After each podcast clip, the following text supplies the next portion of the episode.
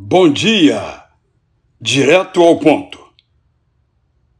E eis que são denunciadas ou presas pessoas que conhecemos ou com quem até convivemos.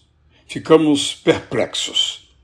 E também o noticiário nos horroriza quando revela os crimes cometidos por pessoas flagradas traindo os valores que publicamente defendiam e nós aplaudíamos por nelas acreditar.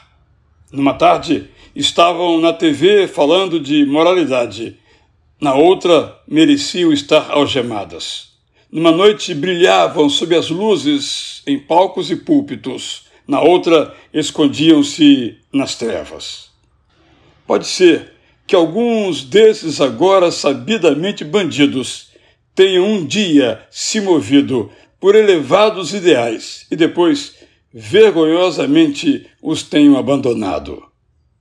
Pode ser que alguns desses de rostos agora estampados como corruptos ou violentos nunca imaginaram que fariam o que antes condenavam.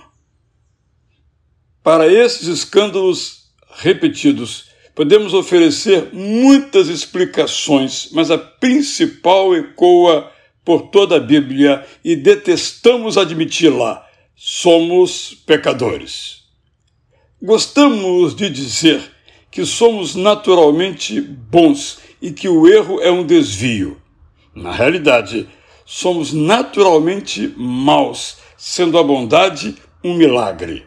A transparência é uma exceção, a hipocrisia, uma regra. A honestidade se mantém como padrão até surgir a oportunidade da fraude. A paz é uma canção que o ódio envenena.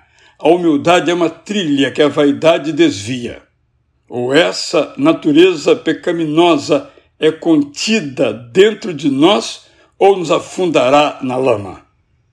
Nossa melhor decisão, já que essa nossa natureza malvada não pode ser arrancada do nosso peito, é pedir ao Espírito Santo que a amarre e a impeça de viciar os nossos desejos. Só assim poderemos nos manter íntegros. Eu sou Israel Belo de Azevedo e lhe desejo um dia de integridade. Bom dia!